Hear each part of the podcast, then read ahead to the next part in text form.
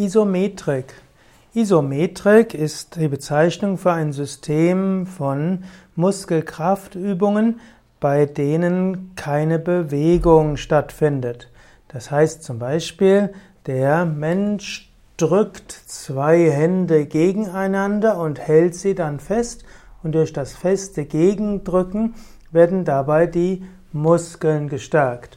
So kann man zum Beispiel Bizeps stärken, man kann den Trizeps stärken, man kann die Brustmuskulatur stärken, man kann auch die Deltamuskeln stärken und so weiter.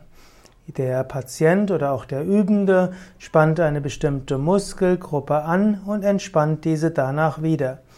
Isometrik führt also auch zu einer Stärkung der und Kräftigung der Muskelgruppen.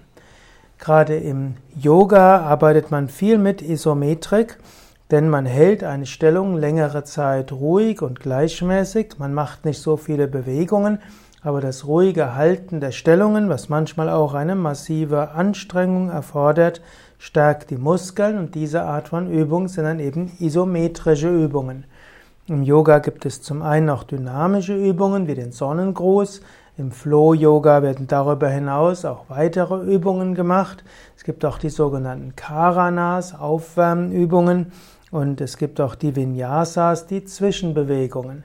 Aber der wichtigste Teil der Körperübungen im Yoga sind die Asanas, das sind ruhig gehaltene Stellungen und diese stärken die Muskeln auf isometrische Weise und natürlich andere Muskeln werden gedehnt und die Bewusstheit des Körpers wird gefördert.